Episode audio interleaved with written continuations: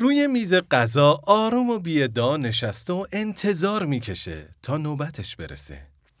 بین غذاهای خوشمزه و سالادای پرملات غریب و تنهاست.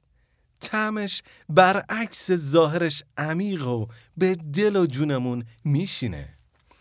خودش خبر نداره که چقدر بعد از تموم شدن اصل کاری ها می‌تونه به حزم خوردنی هایی که داخل معده ما تو سر و کله هم می‌زنن کمک کنه. وگرنه بیشتر از این حرفا قیافه می‌گرفت.